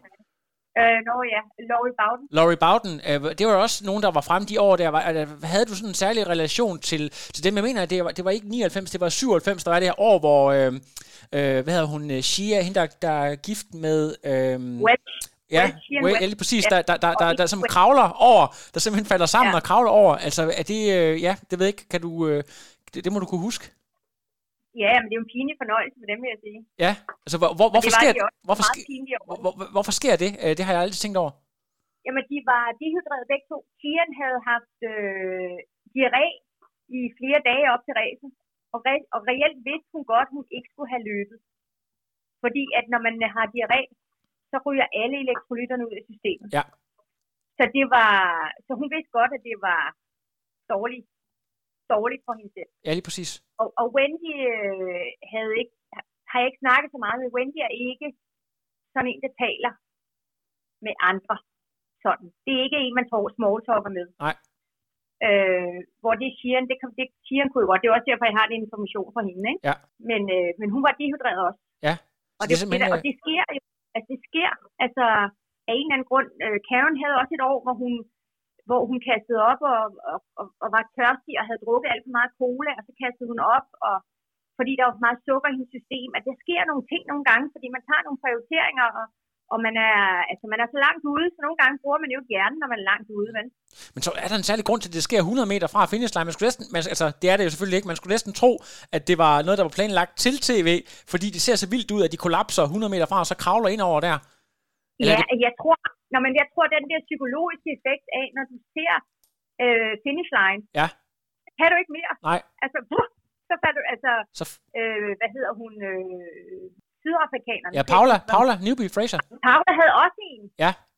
Hvor hun sejler i mål. Ja, lige præcis der i 95, hvor hun ligger øh, og får hældt vand ud over sig og så videre. Ja, ja. ja det er, det er så, utroligt. Noget med, når du ser den der, så er du ligesom hjemme. Men, ja. men de glemte bare lige, at de skulle lige have ventet til at sejle. Til ja, ja, til de kommer over på den anden side. Ja. det er jo sådan et, et, ikonisk øjeblik. Øhm, ja. Jeg ved ikke, men altså nu... nu... Ved, man løber jo rundt om et hjørne. Ja. Når du så ser den, så tror jeg bare, at det er der til, åh, oh, yes, Ja, lige præcis. Altså, det er min, det er min hypotese. Øh, men det, hvad hedder det, jeg ved ikke, øh, bliver du skilt i den her periode, eller er det først senere? Michael og jeg, vi var ikke, vi var ikke gift. Nå, okay. Men det er, jo, det er jo simpelthen fordi, at jeg har lige, apropos siddet og lavet noget research øh, med Peter Reed og, han, og hvad hedder hun, Laurie Bowden, som jo var gift på ja. det her tidspunkt, og hvor, hvor han så fortæller i en podcast, at det der med at være et triathlon-par, og så det der med, at man rejser så meget, og så det der med, så kommer man hjem til, til lejligheden og sådan hvem er det nu lige, du er? Og sådan nogle ting der. Om det er sådan noget, du kan relatere til i dit, i dit privatliv, det der med, at, at man har en, en kæreste, men, men så det der med, at træningen kommer til at fylde så meget, at, at, at man sådan bliver fremmed for hinanden på en eller anden måde, fordi at, at det er så altopslugende på en eller anden måde. Jo, men det er jo lige så meget det, at, øh, at hvis Michael var med, havde været med rundt, så har han jo også oplevet nogle flere ting, Øh, Michael var jo ikke rigtig inde i Ironman. Nej. Han kørte jo lang eller halv, og, øh, og, og et eller andet sted, så havde han måske ikke, altså fordi han ikke, jeg kan huske, at vi havde en diskussion på et tidspunkt om, at, at han havde sgu ikke helt respekt for det der, ah, men hvem, det kan alle, og bla bla, og det gør de jo alle sammen. Ja. Altså, jeg synes ikke rigtig, du kan udtale dig om øh, det, uden at have prøvet det.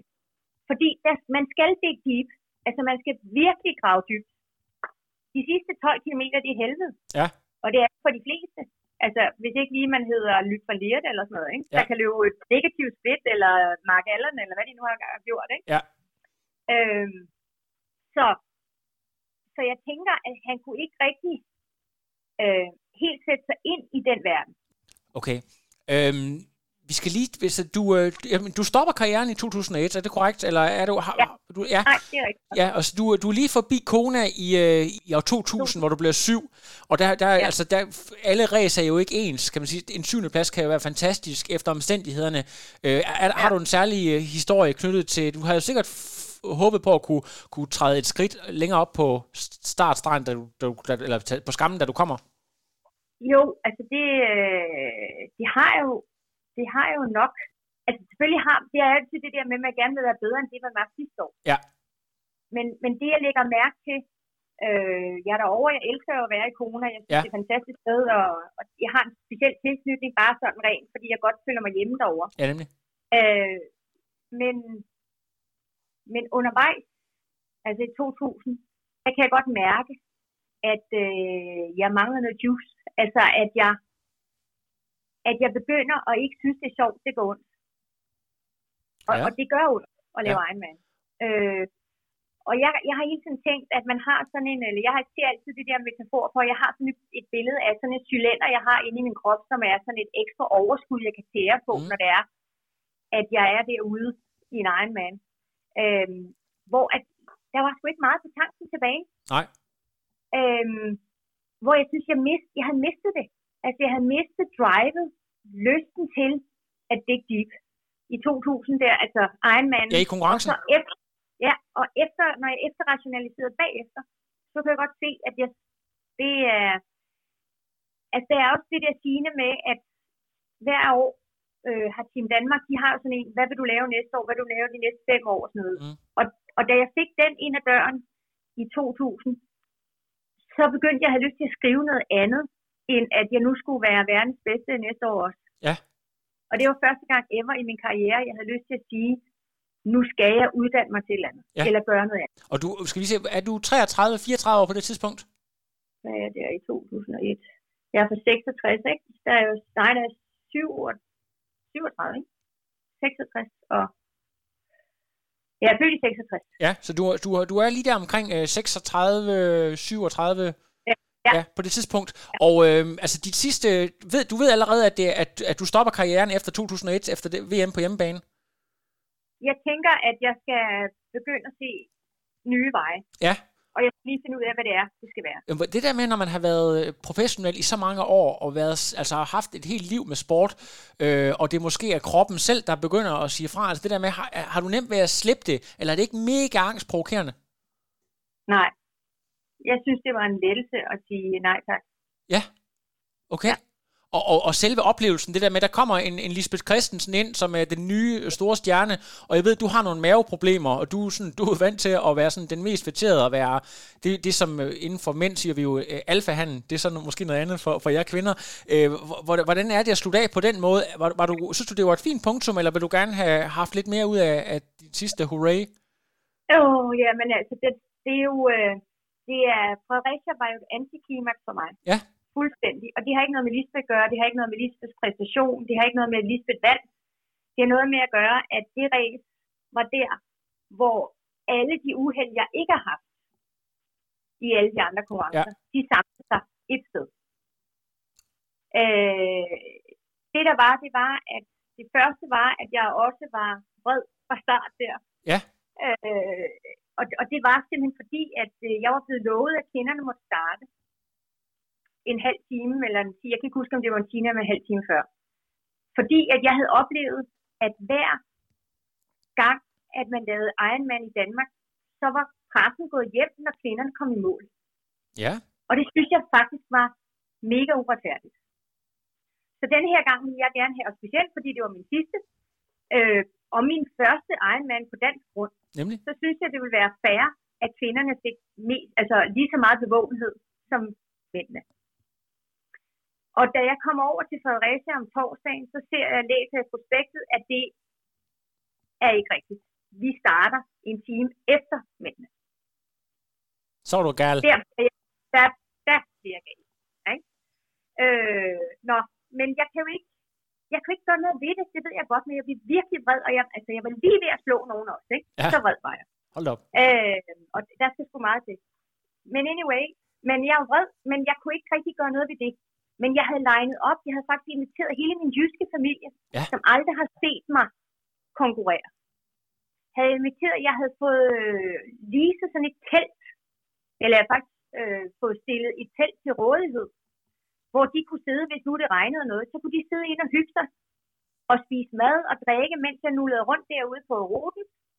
Og så kunne de være en del af min afslutning. Så det der kunne jeg jo heller ikke bare sige, ved du, jeg skulle tage hjem, I behøver ikke komme, fordi nu er jeg blevet øh, diva her, så nu, øh, nu smutter jeg. Ja. Det kunne jeg jo ikke. Nej.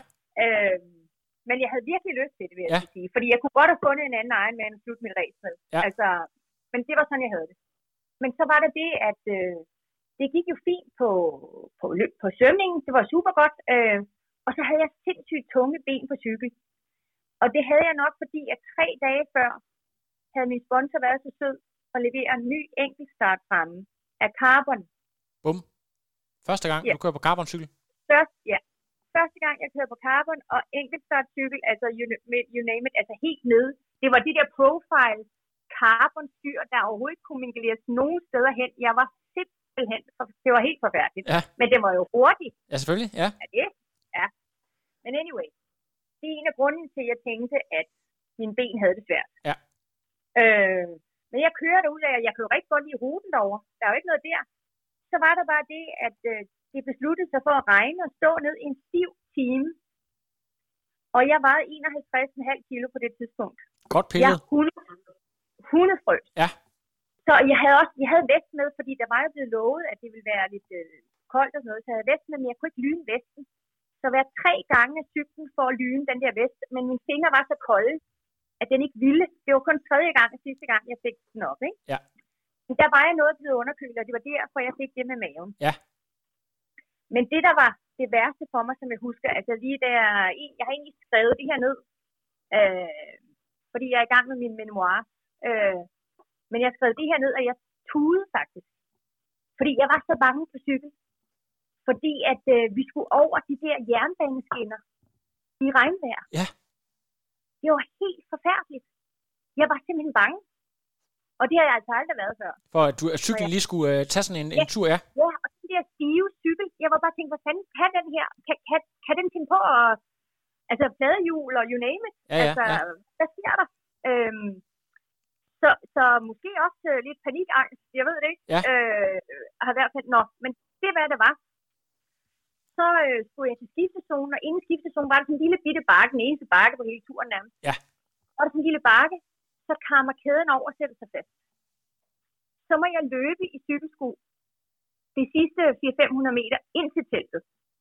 Og det gør jeg så, og så kommer jeg ind i teltet, og så skal jeg have strømper på jo. Ja. Altså jeg kan ikke, jeg kan ikke undvære mine strømper, når jeg løber. Og dem kunne jeg ikke få på, fordi de var så kolde hænder, og jeg prøver at minkelere de der strømper på og sådan noget. Og så kommer der en journalist, kunne hjælpe mig, og stikker en mikrofon ind Det har jeg set. på mig. Det har jeg set, det der. Jeg synes, det er fedt. Og så siger han, eller hun, hvordan går det? Og det er bare sådan, jeg ved hvad, det går ikke skide godt lige for tiden. Ja, men det var sådan lidt surrealistisk. Ja, ja. Altså, jeg har bare været igennem helvede, Ja, og nu er præcis. jeg i gang med at spørge, hvordan det går. Ja, ja, ja. Og jeg kan ikke svare andet, altså seriøst, jeg tror, jeg kan ikke huske, om jeg, hvad jeg helt nøjagtigt svarer. Men, men, men jeg prøver jo at holde mig selv og min øh, desperation tilbage der, ikke? Så jeg ved ikke lige, hvad jeg fik sagt. Jeg tror ikke, jeg synes, det var okay. Det var ikke noget grimt i hvert fald. Og så løber jeg ud, og så fra 3 km, så skal jeg på toilettet, altså som big time. Ja. Og ruten på, i Fredericia, det var jo i rigtig mange kilometer i villa-kvarter. Ja. Og dengang var der ikke stillet toiletter op. Så jeg måtte jo ikke sætte, jeg kunne ikke sætte mig nogen steder. Det tog rigtig lang tid, men jeg var simpelthen i bussen minimum tre gange. Ja. Jamen, det var forfærdeligt. Det var forfærdeligt. Ja. Jamen, det var simpelthen forfærdeligt. Og det der var, det var, at jeg havde, jeg, jeg tror nok, jeg havde rødt tøj på. Ja. Så jeg kunne ikke rigtig tillade mig at gøre noget, hvis det skulle ske i bukserne. Nej, det er jo, og det, hvad hedder det, det er jo sådan noget, der kan jo ske i vores sport, at øh, det, det, Ja. det, vi, det, vi taler ikke om det, men det her Nej. med øh, tis og afføring, ja. det er jo en, en integreret del af, af, ja. Af vores sport, så, så det, øh, men, men det følte du ikke, du også fordi, at du er, kan man sige, det er ikon, der, der altså det, det vil man ja. så selv ikke være altså, Kunne bekendt. det forestille dig, at jeg kommer ind i målområdet med... Øh, Ja, ja, ej, ej. Den, den vil du ikke byde dig selv. Jamen, jeg, jeg, jeg, jeg synes, det er, altså, jeg tror, vores lyttere her, de er, er utrolig meget med på, hvordan du har haft det. Altså, så, så, så jeg går ud fra, at da du så endelig kommer i mål her, så siger du også bare, jeg er done. Men den jeg er fuldstændig done, altså. fuldstændig. Ja. Så du, Men på en ufed måde. Der var også en, der foreslog nærmest, så kunne du bare lave en anden. Så jeg, jeg, kan, jeg, jeg kan ikke lave en anden, jeg har brugt. Beholderen er slut. Beslutningen er taget. It's never happening. Altså, Men det var ikke det punkt, som jeg havde forestillet mig. Nej. Og det var ikke fordi, at jeg havde forestillet mig, at jeg skulle stå på etteren og synes, at det hele gik op i en højere enhed. Jeg havde bare forestillet mig en helt anden dag. Ja. Altså det kan, det kan jeg sagtens, også efter den karriere, du har haft og så videre, at man ønsker, at det, det var gået anderledes. Men hvad, hvad sådan i forhold til, til generelt slid, følte du stadigvæk, okay, jeg er faktisk stadigvæk i stand til at leve et aktivt liv og lave nogle ting herefter. efter. Altså, havde du det sådan, eller tænkte du, okay, kroppen den har virkelig også brug for at lave noget helt andet nu? Ja, altså det er jo, jeg har jo ikke haft så meget med triathlon at gøre, kan man sige. Altså, som man også hører nogle gange, og det, det er også noget, der ligger mig på sinde, det der med, at, "Nå, men hvad har du givet til triathlon, efter du er stoppet? Altså, du har jo en eller anden forpligtelse for at gøre noget for tri- triathlon-sporten, når man er stjerne, for det er der så mange andre, der gør. Igen sådan lidt øh, danskermentalitet, ikke? Mm. Men, men jeg synes jo, at jeg bidrager med det, jeg gør i dag. Ja. Jeg øh, underviser, jeg har en, en, øh, en, nu er det ikke lige på det pt. coronatid, men jeg har jo lavet en masse træningsprogrammer til en masse øh, upcoming folk, eller upcoming, men folk, der interesserer sig for triathlon. Øh, jeg, har, jeg underviser KMD og har gjort det lige siden de startede øh, deres øh, svømmeklub øh, op til deres egen mand. Ja. Jeg har undervist øh, et andet firma, Orakel, som, som også foster en masse triatleter eller havvandsvømmer, åbenvandsvømmer. Og, så jeg, jeg ligesom bidrager on the side Ja. til sporten. Altså, jeg har jo snak, øh. jeg, jeg, jeg, siger, jeg siger lige her, jeg har jo snakket en del med både øh, Mark Allen og Dave Scott, øh, som jo også er sådan lidt øh, ikoner, har været i mange år, og lever af deres navn. Det kunne du måske også have gjort på samme måde, i og med, at du er jo et verdensnavn, har været både på kort og lang distance, og er kendt i både øh, Oceanien, øh, USA, Europa osv. Øh, det der med at kommercialisere af sit navn, øh, og tænke store tanker. Har det aldrig været dig, eller er du sådan mere og du ved, arbejde lidt i, i de små med noget privat coaching, ikke noget med at slå stort op med hjemmesider, Instagram-konto og så videre? Altså, altså, jeg har jo fin hjemmeside, den kan du så op i. Ja, det, det, det, det har Altså, man kan sige, øh, jeg skrev øh, på et tidspunkt her i Juni Mars her, uh, businesswoman or not. Ja. Altså, and, and I'm more, more not ja. than a businesswoman. Altså, øh, det ligger ikke rigtig til mig. Og jeg ved ikke, om det er den der øh, lille måtte syde, der jeg, der jeg er. Altså, men, men det, er ikke, det ligger ikke til mig med store armbevægelser på den måde. Jeg kan godt, øh, jeg kan godt være godt sige nogle sjove ting, kan man sige, eller noget, som kan være grænseoverskridende for nogen, hvor, overskridende for nogen, hvor ja. de siger, ah, okay, hun ved, at hun er god. Ja. Men det synes jeg er okay, fordi jeg synes, jeg har noget hat i. Det må man sige. Øh, men, øh, men det er ikke noget, jeg dyrker på den måde. Altså, øh, følger du egentlig sport? Er du ude at se, når der er Ironman i København? Eller, eller sådan, at du... Ja, altså, ja. Du, jeg, du har er... kunder, jeg har kunder med derude. Jo. Ja, så du, øh, du, ja, du følger med? så jeg følger jo. Ja. ja, lige præcis. Men det er ikke sådan, jeg sidder og studerer resultatlisterne og topperne og spidserne og sådan noget. Jeg følger med, og jeg følger med, hvad, hvad Vesterby laver. Jeg, følger, altså, jeg, jeg var jo på, jeg var på Hawaii her i, om det var 14 eller 15, jeg har talt for meget, så nu er min hjerne træt. Ja. Øh, og se ræset igen. Ja hvor Vesterby bliver fire. Ja. Øhm, så der var jeg over at kigge, og der og hæppe og så videre, ikke? og ja. nyde atmosfæren og hygge mig derovre. Ja, lige præcis. Og for bliver jeg også gift derovre. Jamen, det er jo, og, og tillykke med det, vil jeg sige. Ja. det er fantastisk. Det var, det var sådan set, fordi hvis jeg skulle gifte, så skulle det være bare Så skulle det være, ja. Så, så, så, og det er ja. jo også meget, hvad kan man sige, det der med, at, at uh, en del af, af, af sporten, det der med, at Hawaii, det sætter sådan et, et, et livsindtryk på en, når man har været der en gang. Ja. Ja, Ej, det er fantastisk. Nu har vi en masse unge mænd, der er på vej frem, og I, du var ligesom en af dem, der var med til at bane vejen sammen med det, det kul, som du kom op sammen med. Hvad, hvad tænker du sådan om, om dansk triathlon og den udvikling, der er i, i dag, sådan, som tingene kører lige nu med, med dine briller? Jamen, øh, altså jeg er jo ikke helt inde i, hvordan det sådan kører øh, internt i forbundet og sådan noget. Der, der er jeg ikke helt med på noderne. Jeg, jeg har nogen, jeg skal ringe til og lige have et update på, men jeg har nogle, nogle ting, som jeg synes, øh, jeg godt kunne tænke mig, triathlon stod for. Ja, må jeg høre? Jeg kunne godt, jeg kunne godt tænke mig, at, og ønske mig lidt, at, øhm, at sporten var mere en fælles et fælles fodslag, en, en, øh, vi, vi træner for at gøre hinanden gode. Jeg kunne godt tænke mig, og jeg ved ikke, om det er sådan, jeg har, men jeg oplever stadigvæk, at triathlon måske har sådan en egoist-sport æra over sig. Mm-hmm.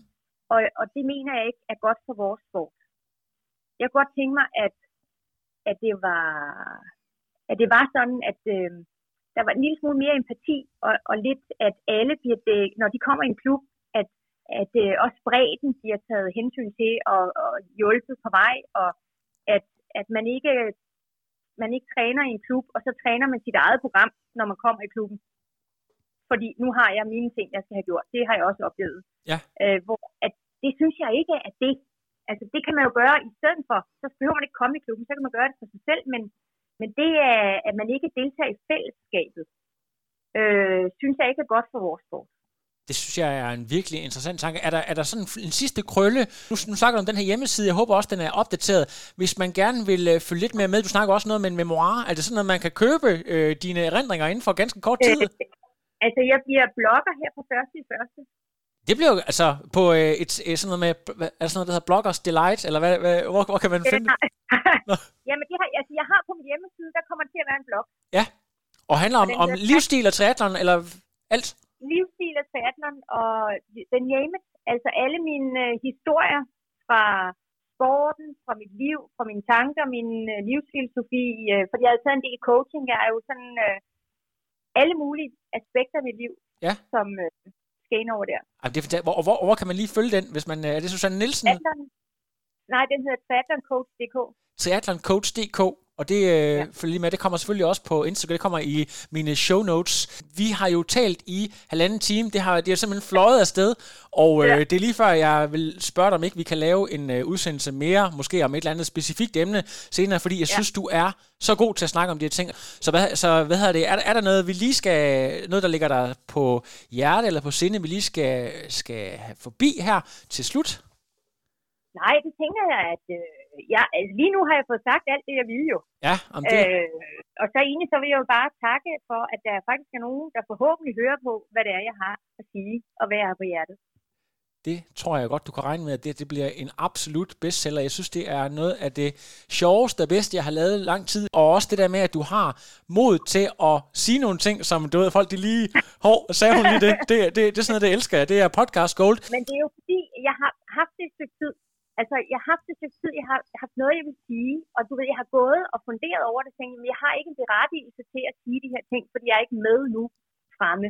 Men jeg har helt tiden tænkt, men det er nu, altså nu skal det ud, for jeg, nu har jeg holdt op med at tige stille. Altså, øh, der er flere ting, der er vigtigt. Jeg synes, det er vigtigt, at vi har historien om pionererne med i vores sport. Fuldstændig enig.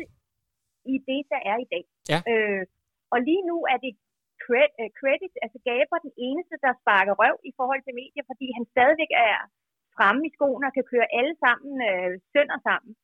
Lige præcis, og jeg, jeg har faktisk, jeg har jo tidligere lavet noget med Gaber og Jan Damgaard, og jeg har haft nogle, er der nogle oversete personer, som du mener, jeg skal have fat i, når jeg lige laver min følgetong her?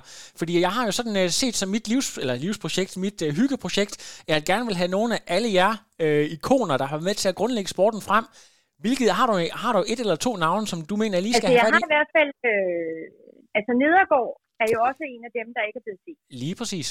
Ja, og så er der jo Karin Jørgensen. Åh oh, ja, 1900's legende. Ja, ja. ja. Det er jo nogle vinderinder, jeg stadigvæk har og ser. Ja, om det... Og, øh, og, og synes, at de har gjort det fantastisk i sporten, uden at være dem, der hele tiden er altså etter men hvis man ser på deres præstation, hvis man ser på deres flyd, på deres personlighed, så har de jo også sparket røv for sporten. Ja, det er fuldstændig. Det har været en kæmpe fornøjelse at have dig med her. Uh, Susanne, tusind tak, uh, fordi at jeg måtte få lov til at tage så meget af din tid og alle de her gode historier. Jeg har selv uh, haft uh, en fest, og det håber jeg også, at lytterne får. Uh, jeg går straks i gang med at redigere, og så kommer det allerede ud i morgen. Øh, simpelthen. Oh, og, ja, ja, Nå. ved du hvad, det, jeg elsker det her. Så det, det, jeg lytter det lige igennem, og jeg tror, det bliver rigtig godt. Og så, øh, så kommer det ud på Instagram, og du må selvfølgelig gerne dele overalt. Jeg, jeg tror, at øh, det bliver en øh, lytterfavorit, det her. Så tusind tak, Susanne. Velkommen. Det er godt. Tak skal du have. No, I am done. Another. But no, it's, I'm done. I have no power.